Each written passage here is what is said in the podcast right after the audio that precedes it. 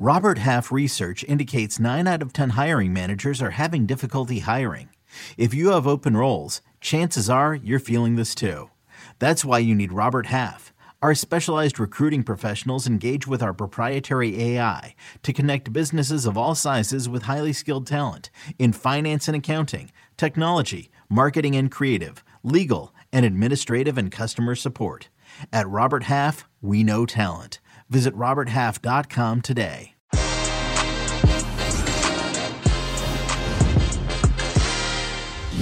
Ronaldo, rinse and repeat. Defense is the first form of offense for Chelsea, and Barcelona's goal scoring problems continue on a record breaking day for Americans.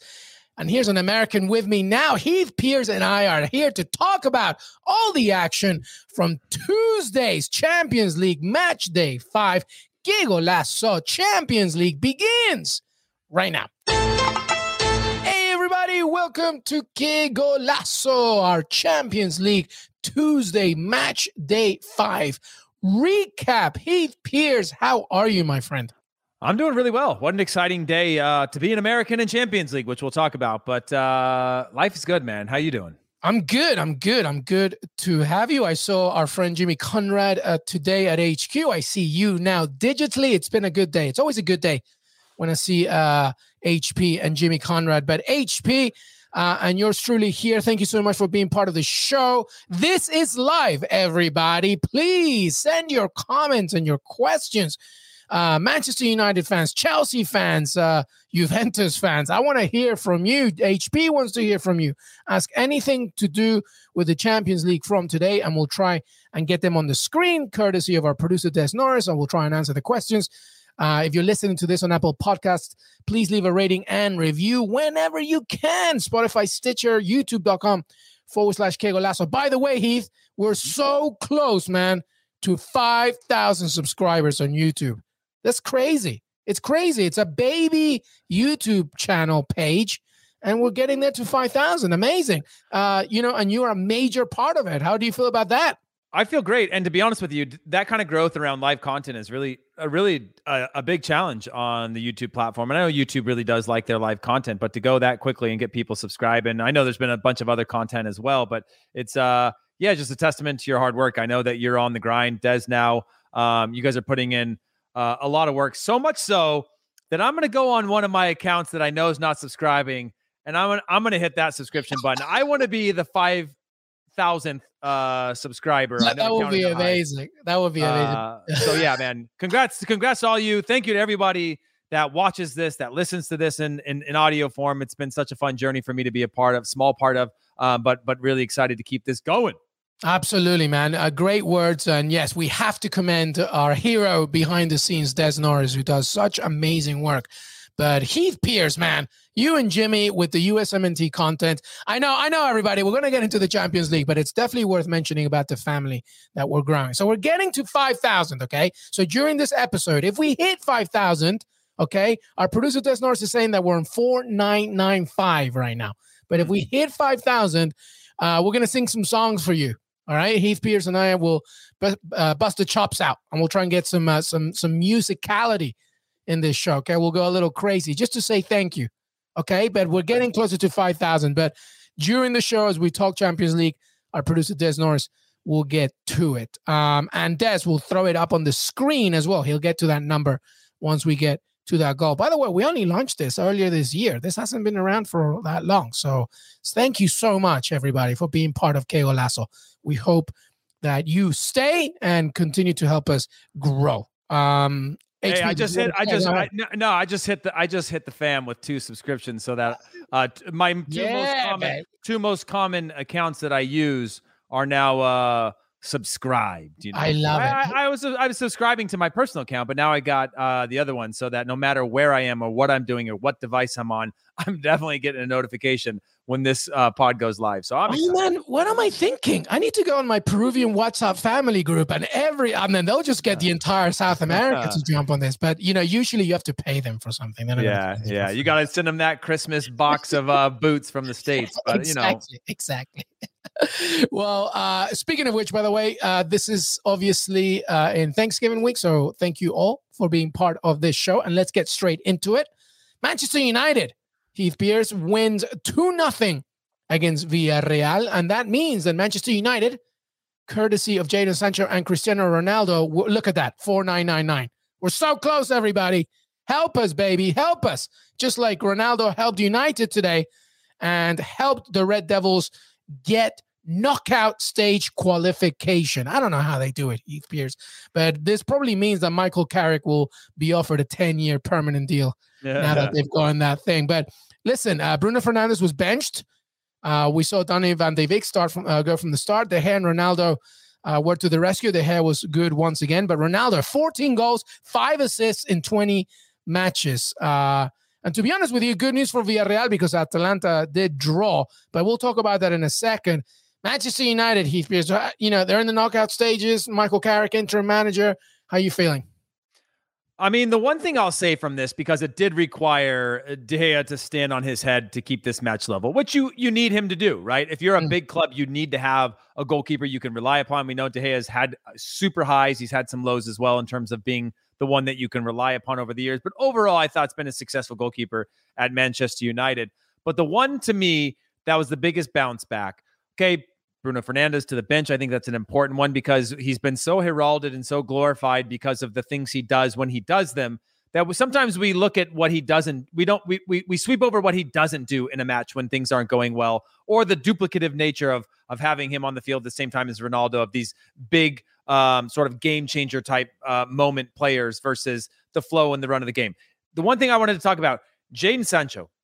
Now he missed a huge chance chance in this one, but when I saw the activity I don't know what you saw from this one, but I saw a different body language. I saw a willingness to go forward, a belief and a confidence that just in these glimpses is seeing the player that we saw uh, at Borussia Dortmund that was widely considered one of the 5 to 10 best attacking players in the world that led to that transfer fee. Um, and and one that I'm really excited to see sort of come back to life. Obviously Van de Beek also uh, making the starting lineup as you mentioned, but that's a player that I'm like, okay, this is one where you you talk about managerial changes and things not working out where right away you could see this is my opportunity. Michael carrick seriously obviously immediately gives him an opportunity to believe in him and back him in a way that perhaps he didn't. And sometimes when you have assistant coaches they have you uh, your back a little bit right? You have you and it's different in england where you have the manager and managers can often be a little bit more removed than we have in other leagues around the world where he has this coaching staff that does a lot more of the tactical sessions and he's more of like the general manager that is at the sessions, but he's talking less. He's more of sort of,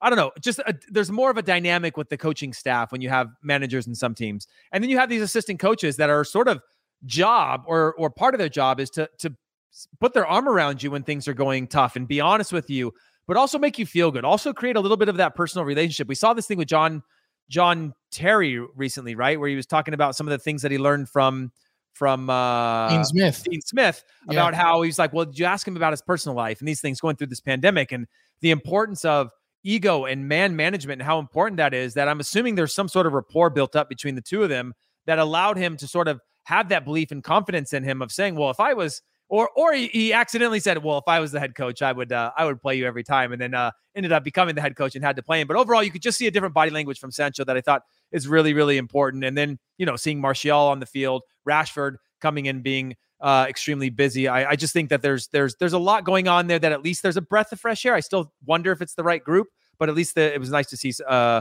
some some new and positive energy there. Yeah, I mean, listen, it's going to be tricky because obviously, in order for what Martial, Donny van de Beek, and Jadon Sancho to be featuring right behind Ronaldo, you know, Bruno Fernandes had to be benched. Uh, Rashford came in later, so there's a lot of you know uh, players here that Michael Carrick has to figure out. And you know, it's going to be interesting here, Heath Pearce, because I, I went on HQ with uh, Ian and Poppy and and Jimmy and and basically Ian asked me the question because I said I don't think Ronaldo was a was a smart purchase. It was more of a band-aid on a gunshot wound when they have to focus on so many places. And obviously he scores today and and Ian's rebuttal is that, well, you know, they're top of the group, they're in the knockout stages.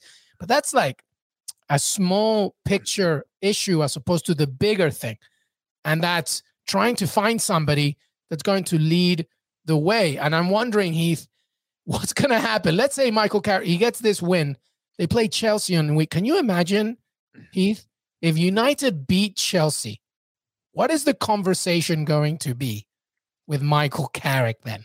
Because this is exactly what happened with Ole Gunnar Solskjaer, yeah. right? You got to give him five transfer windows. That's how you do it. You know, you get five, uh, two wins like this, you get five transfer windows. That's the rules. I don't make them. I just follow them. That's what he's going to get. But, but, but honestly, there is, there is certainly. I don't think. I think they tried it with Ole Gunnar. I think Ole Gunnar was part of a project that he's taken it a certain way. Whether he, it was his idea to bring in Ronaldo or not, I think this is a short term uh, fix. It's short sighted uh, to have a Ronaldo in there, just knowing the magnitude of what comes with him. Obviously, the reason I say that is because you know Ronaldo will do so much so often for your team that it's hard to think about playing without him, or it's hard to think about shifting your lineup or your style of play that doesn't involve or revolve around him. That's what makes it hard. It's not whether or not Ronaldo is a good signing for the team. Of course, he's a great signing for the club. Of course, he's a great signing for results and goals. But how that fits into a larger picture within an even larger picture of the project of where you're trying to go, I think it pauses things and disrupts things for the short time because of the fact that the game now revol- revolves around him and his ability and his ability to create these huge moments. But with regard to Michael Carrick, and, and by the way, Daniel Kane said something about we better talk about the Americans. We will. We're you know, going to hey, talk yeah. about the Americans. Don't worry. We literally I, have a whole segment about yeah, it. All right, when, relax. When when, when by when, the way, if you talk about America, nobody on YouTube at the very least talks about USMNT more than yeah. this channel. We have a USMNT hour every single week with two former USMNT internationals. So don't even get me started. But we have a segment. Yeah. Don't you worry. How about Peruvians in the Champions League? Maybe one day we'll talk about that. Yeah. Yes. Don't worry, Daniel. We got you covered. And by the way, a few comments regarding United. One of them uh, from Ilias. Thank you so much for commenting about the manager search. Pochettino leads the race here. By the way, we have another YouTube video with Ben Jacobs, but Heath, Pochettino, speaking, you know, and this isn't related to what you were talking about. Uh, Pochettino remains uh, the leader here. He's, but you know, he was a little, a little uh, hostile in his press conference, saying, "Look, we're not here to talk about this. I'm here to talk about PSG." But clearly, he wants the gig. It's about whether it's going to happen or not. How do you see it unfolding? Yeah, it's tough to say because Pochettino is being is being forced to comment on these things, which makes it even more confusing. Obviously, uh, saying that we're not here to speak about the United interests. I respect my club PSG. He says I'm happy in Paris. I love the club and the fans. That's but then you true. go, but then you go, uh, but you know he's being forced to speak about these things based on the questions because what's worse than saying that is saying no comment. right. Uh, yeah, uh, because then the speculation really goes. So you almost have to play out of both sides of speaking out of both sides of uh, your your your mouth or your neck or yep, however yep. that phrase goes. Your your, um, your entrance and exit. Uh, yeah, yeah, yeah, exactly. And so uh, I, I, still think he has to be the front runner. I don't think there's a lot of other or any other options that you want to care, take the baton. Again, I see Brendan Rodgers. Well, I mean, shoot, Brendan Rodgers had a. You know, I don't know, man. Magnitude. I mean, we saw Remember, if you go back to what was it, a year in or something like that for for Jurgen Klopp versus Brendan Rodgers. Brendan Rodgers had a better had a better record than than Jurgen Klopp did, but there was a different belief system, right? There was a hey, you took it this far, I took it, but we took a little tiny step back, but we're going to take two giant leaps forward. Believe, trust in the process, and you could feel that as you went. Uh, I think the next thing for this is now the next manager has to be able to come in and figure out what to do with the players that you have, make some tough decisions. That means maybe Rashford surplus, maybe that means Martial, uh, even Martial. even though he started to Donny van de Beek, like because he's yeah. you know he's been the one saying, "Listen, if I don't get more minutes, I, I want out." Like my thing is this: um, there's two issues. This is the big. Well, it's not. It's one issue split in two, right? One is you need a manager. You need somebody that can help you, you know, see the vision, whatever that vision may be. So, what do you do? Do you get an interim to replace the interim right now, which Ernesto Valverde is possibly one of those people, right? Mm-hmm. And then the other part is, do we wait until the summer? We just suck it up. We wait until the summer because then Erik Ten Hag could be available, right? Other managers could come in. It's a, it's the basically it's the same problem they had before Solskjaer came in. yeah, I would. Daniel, Heath and Jimmy could definitely manage Manchester United. I might not even hate them. I don't know if that's a compliment from Daniel Heath. If if he said, if does he say, is he saying that Man United is that bad that yeah. even me and you could do it? Is uh, uh, yeah, I'm not one. I'm wondering what Daniel means by that. Like he could not hate us, as in like he might like us if we did well and hates us now. There's a lot of layers to that that we don't have time to figure out. But I'm hoping that Daniel, Daniel Kane is saying something positive about the whole situation. All right. Well, let me do this for you, Heath, yeah. before we move on. Okay. Who? What? I'm gonna just quick, quick fire answer. Okay. Who is the manager? It, this is March. We're in March. Who's the manager of Manchester United? Come come March of next year. Yeah. Well, that's a little tough because you're kind of in the middle of a weird window right there, where it's okay, like, fine. Uh, say, give me January, give me August.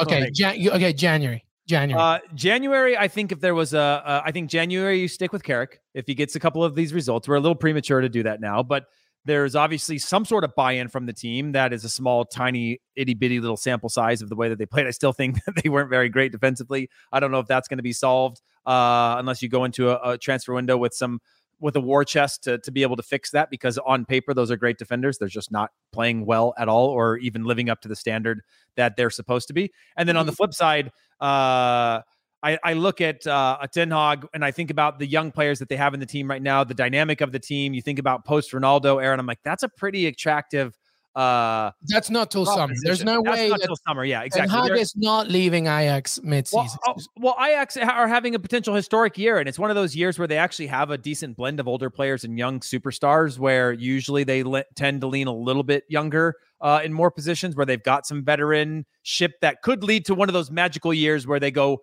far. Obviously, a couple years ago they went to I think it was semifinal of a, of, of the Champions League, but mm. uh, this is one where it just looks a little bit less of a Cinderella run and more of a team that's like, oh wow, this is a contender for Champions League yeah, uh, because because of how good they are. So, but that's one that I think again, if you look at that, that's one that you have to invest in multiple years. It's not this guy's going to come and win us a trophy overnight. This the next manager needs to be the one that they go. We hope this is a 10 year manager. We hope this is a, and maybe we've lost. I, I think we have moved away from the era of managers staying, one, because of their own interests, two, because the pressure of fans, the pressure of a club, the financials around it. There's not a lot of uh, Ferguson's. There's not going to be a lot of uh, Arsene Wenger's anymore, which kind of makes me sad because they they they they were the staple of these clubs. Players come and go. The manager stuck around. Um, and those you know who Peter Schmeichel said on uh, on the on our show. what did he say? Steve Bruce would be. Uh, I don't. It, you know, th- there's this uh loyalty with former Manchester United players. That's that's all I'm going to say about that. Well, that's, that's why it. I like the Zidane thing because Zidane is one where you need to have a big enough name that gets the respect from the players. The oh, I like it. Zidane will never do it. Just yeah. definitely not now. He's not one to join midseason anyway, especially in a culture that he's never managed in. But anyway, anyway, let's move on because we are sticking with Michael Carrick as far as Manchester United is concerned, and we are sticking with 4,999 subscribers for YouTube Qué Golazo, Come on, bring it to 5,000 and we let's will go. sing that song. Let's do it. All right, let's move on. Barcelona, Benfica to a stalemate, which means Xavi has to go to Germany and get a win, get a result against Bayern Munich, who, in my opinion, are in the top four in the power rankings. Yeah. And uh, it's going to be tough. And by the way, that game, if you didn't see it today, I mean, you know, Barcelona had their moments, but Seferovic, uh, at the very end of that game, had a break. It was a breakaway for Benfica. Seferovic is literally one on one with Ter Stegen. He like I don't know if he did it accidentally or not, but he like uh, dips the ball over Ter Stegen. He has the goal in front of him, and he goes wide. A massive miss for Benfica. So Barcelona escape. Really, how do you see this one? Barcelona don't get the win. Heath Pearce. Yeah, I, you know, this was one that I was watching uh, on the split screen, but watching it a little bit less than than than some of the other games that I had. But it just felt like if you look at the, the the last results against them, this was one that Barcelona had to win. I think Benfica won the first one 3-0. Benfica got battered by Bayern two times, I think 5 and by 4, four goals. And it just felt like Barcelona needed to to to prove themselves in this match and ultimately didn't, right? I think they're still in a decent position. They're leaving it down to the last day, which is against Bayern Munich, which isn't good. Add, add Bayern Munich too. yeah, but again, what I what I really like about just the the Xavi approach to this is it feels like the edge is off a little bit now that he's in. It doesn't feel like the chaos from before that this is incremental moments. Now, do I think it would be a damn shame if they don't make the knockout rounds knowing that they have Xavi, knowing that they have this work in progress while still being able to advance and do things. I don't think they have any chance to go much further than that. I don't think at, at their very, very best right now, they can be a team that makes a deep run. Uh, but to, to but to play away uh, for Bayern in your last game that will get you in, potentially get you into that will will get you in if you get a result uh, into the knockout rounds. I think is a huge challenge. But it feels like eh, if it doesn't, you know, Europa League, I guess. yeah, no, it, it wouldn't be. It, like, wouldn't be. It just feels think, like it's positive. Uh, yeah. Regardless, even though they didn't play particularly well, they should. They could have lost that game there in the end. It just feels like at least it feels like the tide and the momentum or the energy around the team isn't so toxic and more towards, hey, we are what we are, and we're going to keep moving forward with this. Yeah, and I think honestly, you know, I just think it's more about that miss really gave them the opportunity to get something against Barcelona and then go second. But listen, Barcelona need need something at Bayern because Benfica will will win against uh, Dynamo Kiev, I imagine. So that that's a big one. Um, Chris, thanks for your question. Who's the rest of your top power rankings? I'll go first, and then I'll let Heath go. I have four power rankings in the Champions League. It's not difficult, to be honest with you. And you may think I'm being biased towards the Premier League, but it's not. It's just facts, man. It's well, here facts. goes Chelsea, Liverpool, and uh, Man City. And who's the fourth? Bayern Munich.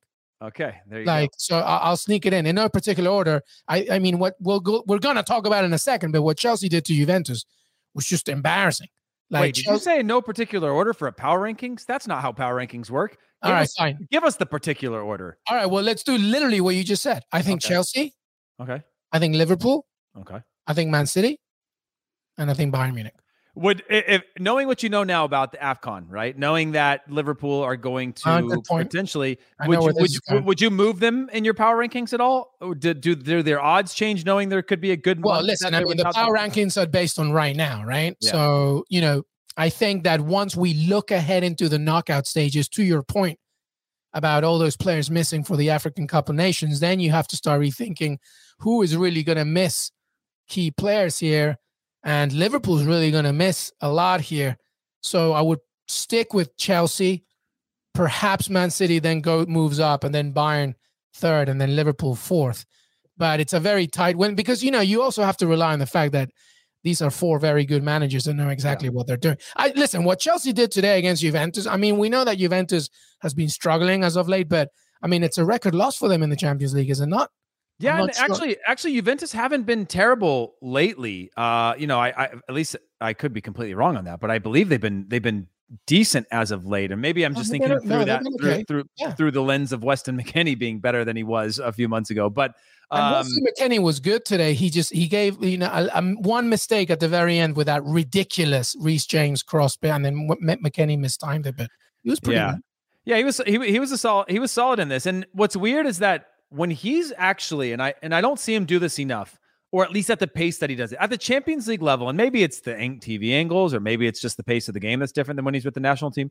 He's much more urgent when he's in the attacking third, running mm. at players, trying to beat the first man, whipping the ball in. His game seems to go at a little bit faster of a pace. Whereas on the national team, it seems like he puts his foot on it a little bit more when he's up and around the box, but shows again, continues to show that like we're talking about a big Champions League game and he's up for the task. He's up for the challenge. He was uh, one of the best players for Juventus. Hey, by the way, before you keep going, uh, we we we're sorry, everybody. We're gonna take a break. Uh, if you're watching live, that really doesn't mean anything. All right, so just stay here. But if you're listening on audio, we're taking a break. When we come back, we will keep going with this conversation because Chelsea did thrash Juventus for nothing, and we will. Yes, Daniel, we will get into it. USMNT record uh, today. It looked really good for the Americans. So, Que Golazo Champions League, match day five, recap Tuesday. We'll be right back. Okay, picture this. It's Friday afternoon when a thought hits you. I can spend another weekend doing the same old whatever, or I can hop into my all new Hyundai Santa Fe and hit the road. With available HTRAC, all wheel drive, and three row seating, my whole family can head deep into the wild Conquer the weekend in the all-new Hyundai Santa Fe. Visit HyundaiUSA.com or call 562 for more details. Hyundai, there's joy in every journey. This episode is brought to you by Progressive Insurance. Whether you love true crime or comedy, celebrity interviews or news, you call the shots on what's in your podcast queue. And guess what? Now you can call them on your auto insurance too with the Name Your Price tool from Progressive. It works just the way it sounds you tell Progressive how much you want to pay for car insurance, and they'll show you coverage options that fit your budget. Get your quote today at progressive.com to join the over 28 million drivers who trust Progressive. Progressive Casualty Insurance Company and Affiliates. Price and coverage match limited by state law. Hey, everybody. Told you that we're live and we're still going here. There's Norris. If we're hitting 5,000, I want to hear about it because I want to sing. I'm ready to sing, baby. 5,000 subscribers. Heath Pearce is ready. All right, let's see. Oh, Des is like, I know. Shut up. I know. We're still on four nine nine nine. I I might have a, a silent protest until we get to five thousand. I, I might literally just sit here quietly until we get Keith, that, which might actually Keith. make people happy, and then we'll just sit there for like twenty Keith, more minutes. Keith, let's just hum and then until we get Yeah. 5,000. Like, um. All right, listen. Uh, Chelsea wins 4 nothing against Juventus. Uh, Chalobah, uh, Reece James, Thiago Silva. By the way, I don't know what this, I, I think Peter Drury said it during commentary. believe it's 15 defenders, Heath Pearce, that have scored for Chelsea this season so far. That's a remarkable number for just defenders for Yeah. Thomas Tuchel. It just goes to show how anybody can score. Romelu Lukaku, you don't what what you even bring him? You don't even need him. Chelsea are good from everywhere. Yeah, it's one of those stats that if you told me it, I'd be like, "Stop, man, that's not true." And like, no matter how much you tried to sell me on that, I'd be like, "That's just not true. It's not possible." But it's it's insane this team. And then again, when you talk about players stepping up, right? We're talking about Hudson Odoi, Reece James. We're talking about uh, a number of players that are rotated in this squad. We can see 22 to 26 players roll out at any time for this Chelsea side, and they seem to play up to it. And again, there's that fine line between tinkering and then having a team that rotates and a trust and a belief knowing that you're playing 70 games a year and that you're you're going to rely upon those players.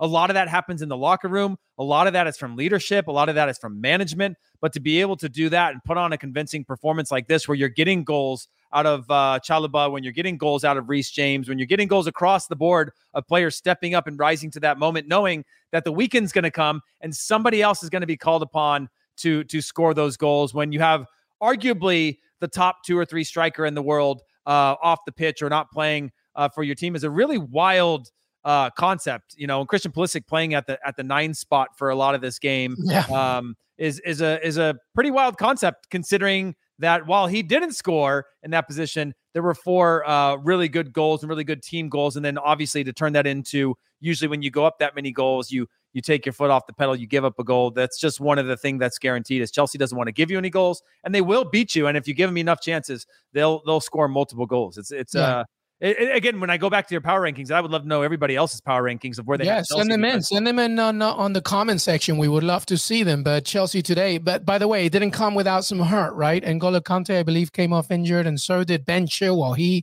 he was struggling coming off the pitch as well. So that's going to be a little alarming as they head into the weekend and face Manchester United. But regardless, four nothing against Juventus. And when you look at Juventus, you know, well, good for them that they're already through because you know they're going to need to, you know, figure some things out because they're going to face tough opposition in the knockout stages. And once again, they haven't won the Champions League. I think uh, Tupac and Biggie were still alive, Heath Pearce. Yeah, last time Jeez, Louis. I mean, aren't they? Are, they're not anymore. I thought that was still the Asterix, Asterix, Uh, well, at least for at least for Tupac. But Yeah, uh, yeah.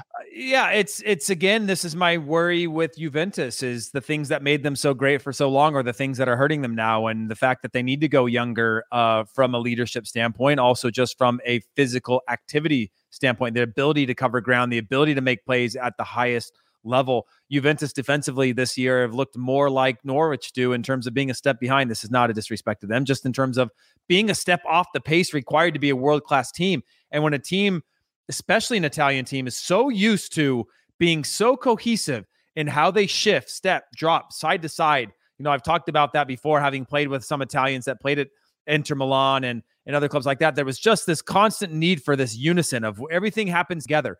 If you have one player that's off the step or they drop or they don't, they can't keep the pace at at, at the game at the speed this is, I, I worry about them and and to take a hit in the way that they did today, I think could be shaky for their confidence. Um, obviously, I just look at it and I say, okay, Alex Sandro Juan Cuadrado, uh, Bonucci. I just go, man, it just feels like those are legendary names. Is it time to maybe have a little refresher? Obviously, De Ligt is is plenty young to help this team, but is there now a time where we got to go for a, a little uh, roster refresher? We're post Ronaldo. Uh, could a January or summer transfer window re-solidify that line to make sure that that attack has a little bit more freedom to go forward and and and just yeah, just it's not working. Obviously, they've been decent, but to take a hit like this against a very good Chelsea side, no disrespect to them, but uh, but um Juventus should never be giving up four goals in any games against anybody no, in the world. That's really the end goal here. Like four nothing is is way way too much. It's funny because I watched the whole of uh, Amazon's All or Nothing Juventus. I reviewed it for us, and you get that sense inside the dressing room in Juventus where like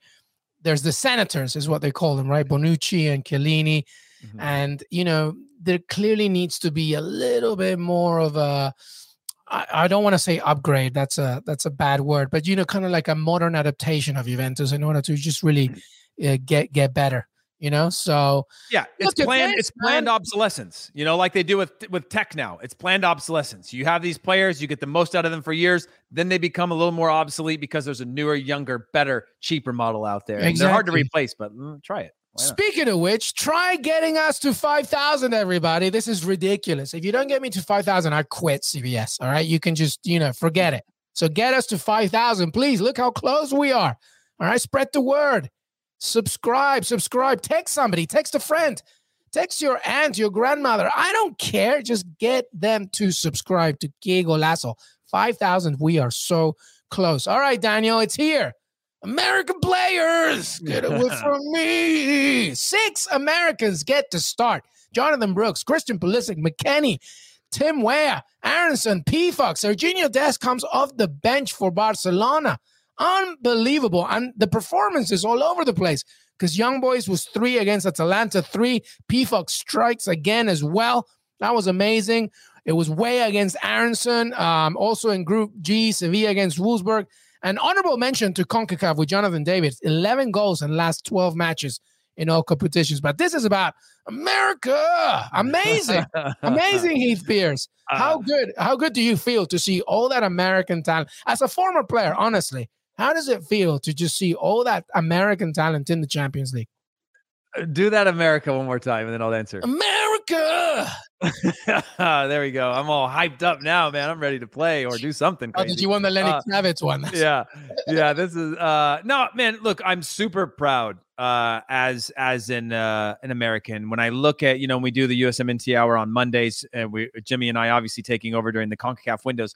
We've become so accustomed now to holding these players and talking about them on the same wavelength as other players in the world that we very rarely stop to realize the accomplishments of where we're at, right? We're talking mm-hmm. about Jordan Pefok being fourth on the depth charts or third or fifth on the depth charts, depending on the window that we're in. He's now got two goals in Champions League this year against huge opponents where he's stepping up Atalanta. We're talking about Manchester United. And this is a guy, yeah, he's been, I think he was out of the lineup for a short time. But man, that's a player that, again, we go back 10 years and you go, if we would, if somebody would have said, hey, there's this guy and he's playing in Europe and he's playing in Champions League, we would have been like, starter, national team, let's go. He's our hope. Build him going a statue. To, yeah. Yeah. We're going to the World Cup. He's going to carry us. Uh, he's going to carry the water on his back. But now you look at it and you go, yeah, that's cool. It's an amazing accomplishment for us. And so, yeah, I guess I'm trying to put it into perspective of just how important it is to know that we've got this depth now and this quality of player that's there. And, you know, you look across the board, Timo Weah playing against Brenden Aaronson. Brenden Aaronson having creating the most chances of his team in the Champions League so far uh, this year in, in the group stages. The team doing well. Tim Weah getting a consistent run of games for for a Lille side that won Ligue 1 last year. You just look across the board. The other one, by the way, John Anthony Brooks, I think he's playing left in a back three wondering about him and his status with the national team. I still believe that there's something bigger there because again, you're like, well, how could he how bad could he be if he's playing or starting in a Champions League? They obviously lost 2-0 to Sevilla, but he's mm-hmm. still a quality player and makes me wonder what else is going on with him and Greg Berhalter. But not to get into the USMNT discussion of that sort of stuff. Pulisic playing, McKennie playing. And by the way, to go back again to the quality of those players that we have right now playing on the field, at no point do those players look like they're just surviving? When no, we had no, anybody before, individuals in yeah. There. Yeah. Yeah. When we had other players in before playing in Europe, Europa League or something, you go, gosh, please don't make a mistake. Oh, the gosh, they look a little slow. Oh, they're gonna get subbed out at halftime. You know, we're like we watch them with this lens of like we're not worthy. But now you look at them and you're like, this is just the beginning. This is just, you know, we I I, I talk about um Henry, what was his name that was playing up in um in um Norway before? Um, oh, um, help us out, Des Norris. He's playing. He's playing at. He's playing at Ferencváros now. Um. Anyways, the the, the point being is like that was how I. Yeah, there we go. He was the he was the player, and I apologize for not remembering his name. I should. It wasn't a disrespect. I'm just on the on a flow, over caffeinated. Berhalter's yeah. not calling him. yeah, can't remember his name. Uh, yeah, uh, but when I look at him, the way that he was with with Molde, and then at Ferencváros, he was a guy that I was like, this is this was our old national team player, which is a good player. It's a great player for for where we are as a nation. But now when I look at the next tier, it's not the guy who oh man, Cinderella run, Molde gets into the Europa League or into the Champions League, and or, or Ferencváros, where he's playing in a smaller club. That's our top player who gets in once every three years. Or we have an occasional DaMarcus Beasley that goes to a semifinals with PSV Eindhoven, who were again on a Cinderella run, but not really a yeah, huge. You're huge not doing what Peruvians do. Yeah. Like when I look at Sergio Peña and Malmo, this is uh this is now a theme of Americans not yeah. just being in the Champions League, but taking a prominent role. There was a question I wanted to ask you because it was a good one. You mentioned Pulisic today. He was playing the nine uh, for large periods of times in that game. There you go. Do you think Greg Berhalter has any ideas from seeing Pulisic at the nine? What do you think of that? Woo, that's a good question. I mean, yesterday Jimmy and I on on the again the USMNT hour were talking about who's the other number nine. We talked about Timo Weah being a potential nine that could fill into that spot. We talked about Jesus Ferreira coming in in the last camp and playing and or he's a little cold these days. I, I called him Jesus because he's got a little bit of that Brazilian flair to him. But Jesus Ferreira and yeah. Ferreira, that's also I think a Portuguese name. So I'm going to call him Jesus. Um, right. and and uh, and and so w- when we looked at that, we didn't really talk about Pulisic uh, because Pulisic tends to drift back, and if you could get him to stay in that position, and by the way. We didn't think about that because we never thought through that lens. Pulisic's so good at driving in from the outside, but maybe he can fill in in a bind that would allow some of these other players. We're trying to there fill is, the roster. Uh, there um, is a Ferran Torres thing that he could do, right? Where like yeah. you know he, he he drops deep, but he comes in. I don't I don't think I want Weah as a nine just because you watch him on that wing and the way he just comes inside or outside, and he's a nightmare for defenders. Um, I, I would like to see him stick up, but you know there was mention obviously Aaronson on one side, Weah on the other one, and then Pulisic in the middle. Kind of, that's kind of yeah. sexy. Well, we that's talked about we talked about if you didn't have uh, Ricardo Pepi or you took him out, now you could think about Pulisic playing up top, and then you have a Brenden Aaronson that could go on the side. We talked about Sergiño Dest in the way that he plays midfield or as a winger. And uh, this is Barcelona good for Pepi, higher. by the way. This is yeah. good for Pepi because now not all that pressure is on. Look, you're the nine. You, you know now he can really compete and see what he can do. So yeah. this is another good problem for the USMNT. It's all good stuff. Exactly. And and you know what? Greg doesn't have to tinker with that in camp. You can allow Thomas Tuchel to try him at number nine. Maybe gets a couple more runs at that while there's some injury concerns, obviously going off for Timo Werner later on. But you know, playing in that position could be one that we, we see another strength in him, keeping him closer to the goal or more connected to the other attacking players. So his runs don't have to start from the half time half line driving inside for combination play, but actually getting the ball higher up the field, and then we saw that also again with Bruno Fernandes, Mason Greenwood, where if you can have a Weston McKennie running those channels or that second runner um, uh, around in and around the box could free up space for him to do the world class things that he's capable of. So I'm not against it, uh, and it's certainly an option. And again, while we were building the the 23 that go to a World Cup, it certainly makes it a more challenge of like who gets left off if you keep adding all these players who can be the backup in certain positions. Yeah, Miguel saying, you know, uh, USMNT players are becoming more exciting, but it's different having those guys as support versus Chelsea players as support. Maybe rotation works, but I don't know about him as an all out nine. I don't know, man. I don't know. Sometimes, and I, I think you see this a lot in South America, this actually works more when you're with the national team because there's more of a cohesion, there's more of an understanding, and there's more flexibility, especially under a young USMNT side, by the way. But I take your point, especially because the next game is a cracking game against top of the table Canada. So that's going to be a, a, really good fixture. Hey, hey by the way, on that, on that, uh, Alfonso Davies played as the number nine for Canada right. after starting at left fullback, then left midfield, then right midfield, then now he's playing games at number nine. So there's I mean, definitely a utility. You can speak to this for a second. You've played for the national team. Do you think that sometimes when you enter the national team camp, so it's almost an unexplainable factor that comes in where you have this cohesion already and you're kind of willing to open yourself to more diversity in your own positioning. It happens in South America all the time. I'm wondering, did you feel more comfortable going into the national team sometimes because you knew that I guess there was more room for both making a mistake and being open to playing in different positions? I mean, it's different for you because you're a defender, but maybe seeing somebody else out there.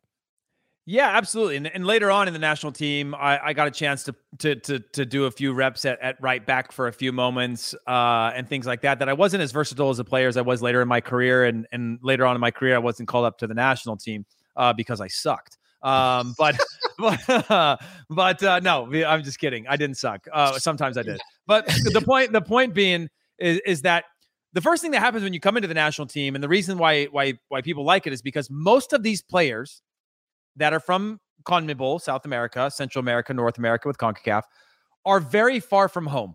So the mm. first thing you do is you get welcomed home, right? You get welcomed into people that you you culturally identify with, that you feel whether you're in a good or a bad situation at your club, you get to get away. A lot of people that play in Europe play in places that they wouldn't out of choice decide to live at, uh, whether small town or big city, and so it's a chance to escape. So that automatically puts you into this warm and comfortable uh, cohesive environment. Well, now you're part of a group that actually all has one goal. When you're at the club level, yeah, you'll have a one goal goal towards stay in the league, make Champions League, win the league, and but it's so different how you measure success. That with the national team, you have one direction that you're going, and everybody's going with it. The club, the person next to you is trying to take your job, and yeah, you're all going in the same direction, but it's a little yeah. more cutthroat, and so that creates a little safer environment for you to play and think a little bit differently about possession, uh, positions as well as what's best for the team, knowing that this won't be at the detriment of something else. This is actually helping the team to get better, and we're all going in that direction together.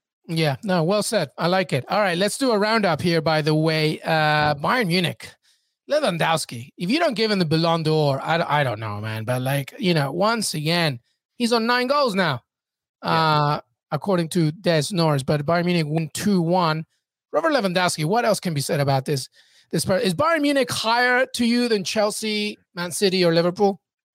It's just, I mean, when you look at what they did to Benfica in terms of uh, scoring, it, it's just ridiculous the way that they can beat down teams. And then when they're tight games, they know how to tighten it up and, and get results. And then again, they're just incrementally better in every single position than all the teams that they play. And again, when you talk about, we just talked about the cohesiveness, there are few better, and this is why I have them and Chelsea on the same level. It's hard to give one or or the other uh, the nod. I'd probably still go with Chelsea with Bayern second. Is just that they're just so cohesive that even on their worst days, and yeah, we just saw them lose um, uh, last weekend or the weekend before in, in the league. I believe it was last weekend.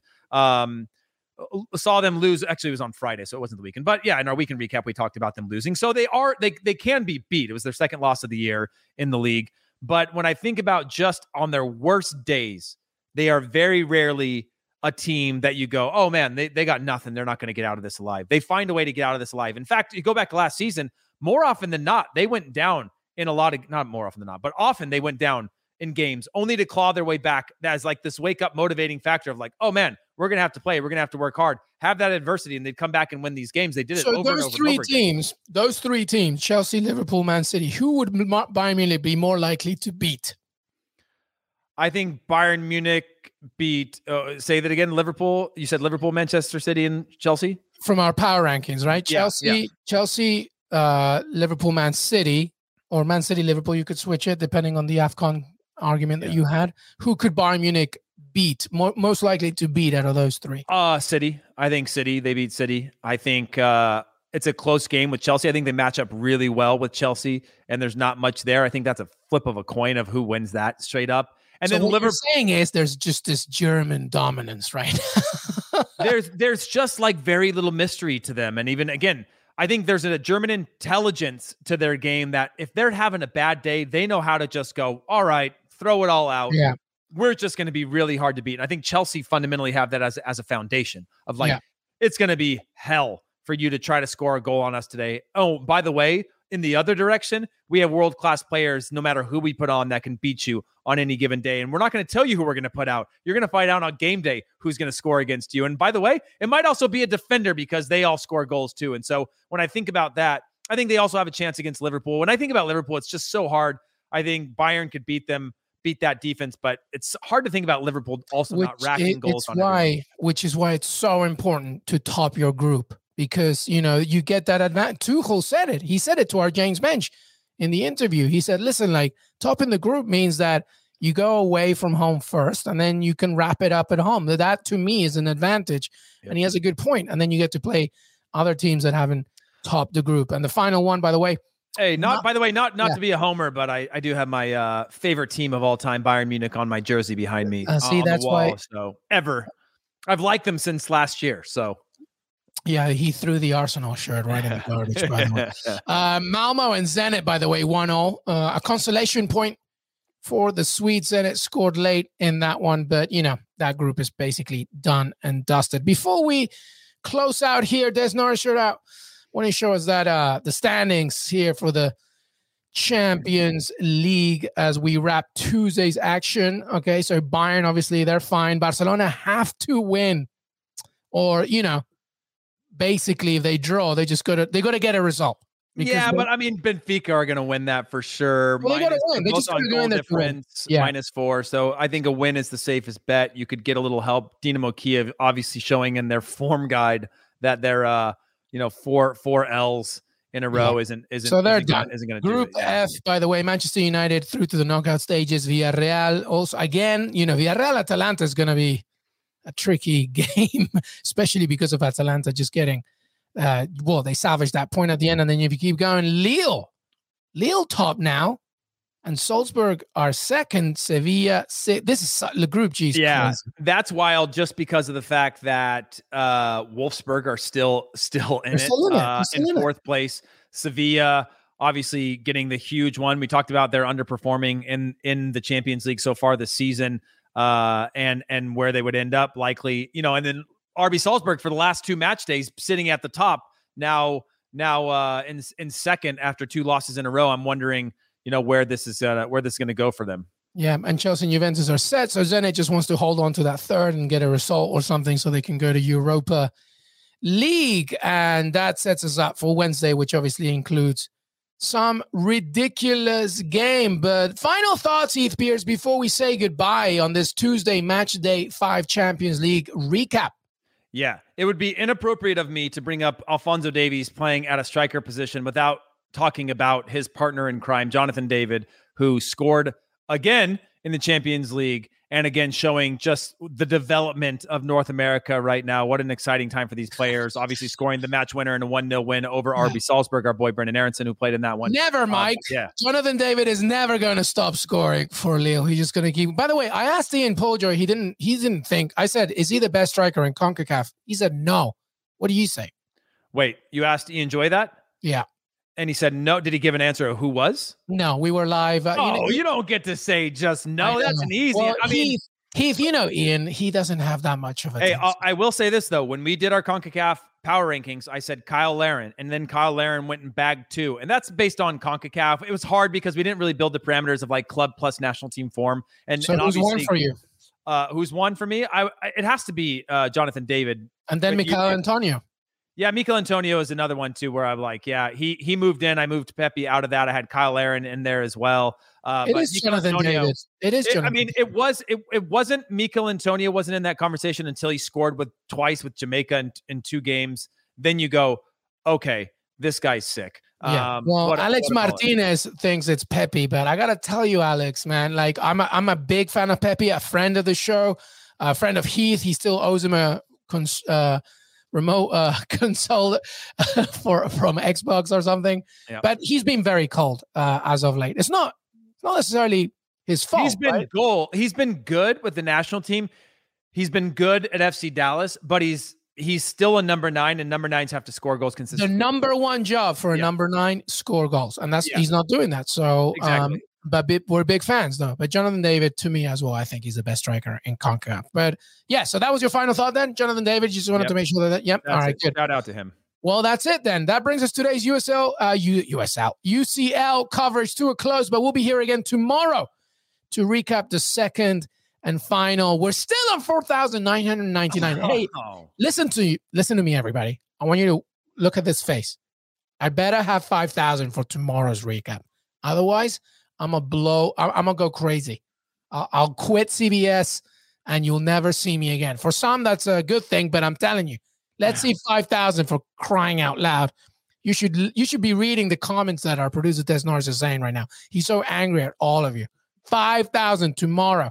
All right. But anyway, that brings today's show to a close. We'll be here again tomorrow to recap the second and final signs of Manchester 5, which includes an epic game at the Etihad as Man City face PSG, a fight for survival at the Wandas, as Atleti face AC Milan to keep their heads above water, a six pointer in Lisbon as Sporting and Dortmund look to join Ajax in the round of 16. And make sure to join us live on YouTube and be part of the conversation. Thank you for watching and listening. Follow Qué Golazo Pod on Twitter, Qué Golazo Pod. Subscribe to the Qué Golazo page on YouTube and hit that notification bell. And of course, subscribe to Qué Golazo wherever you get your pods. Heath Pearce, thank you so much, brother. Thanks for having me. Thank you, everybody. Have a great, great evening. Help us get to 5,000. Por favor. Have a great night.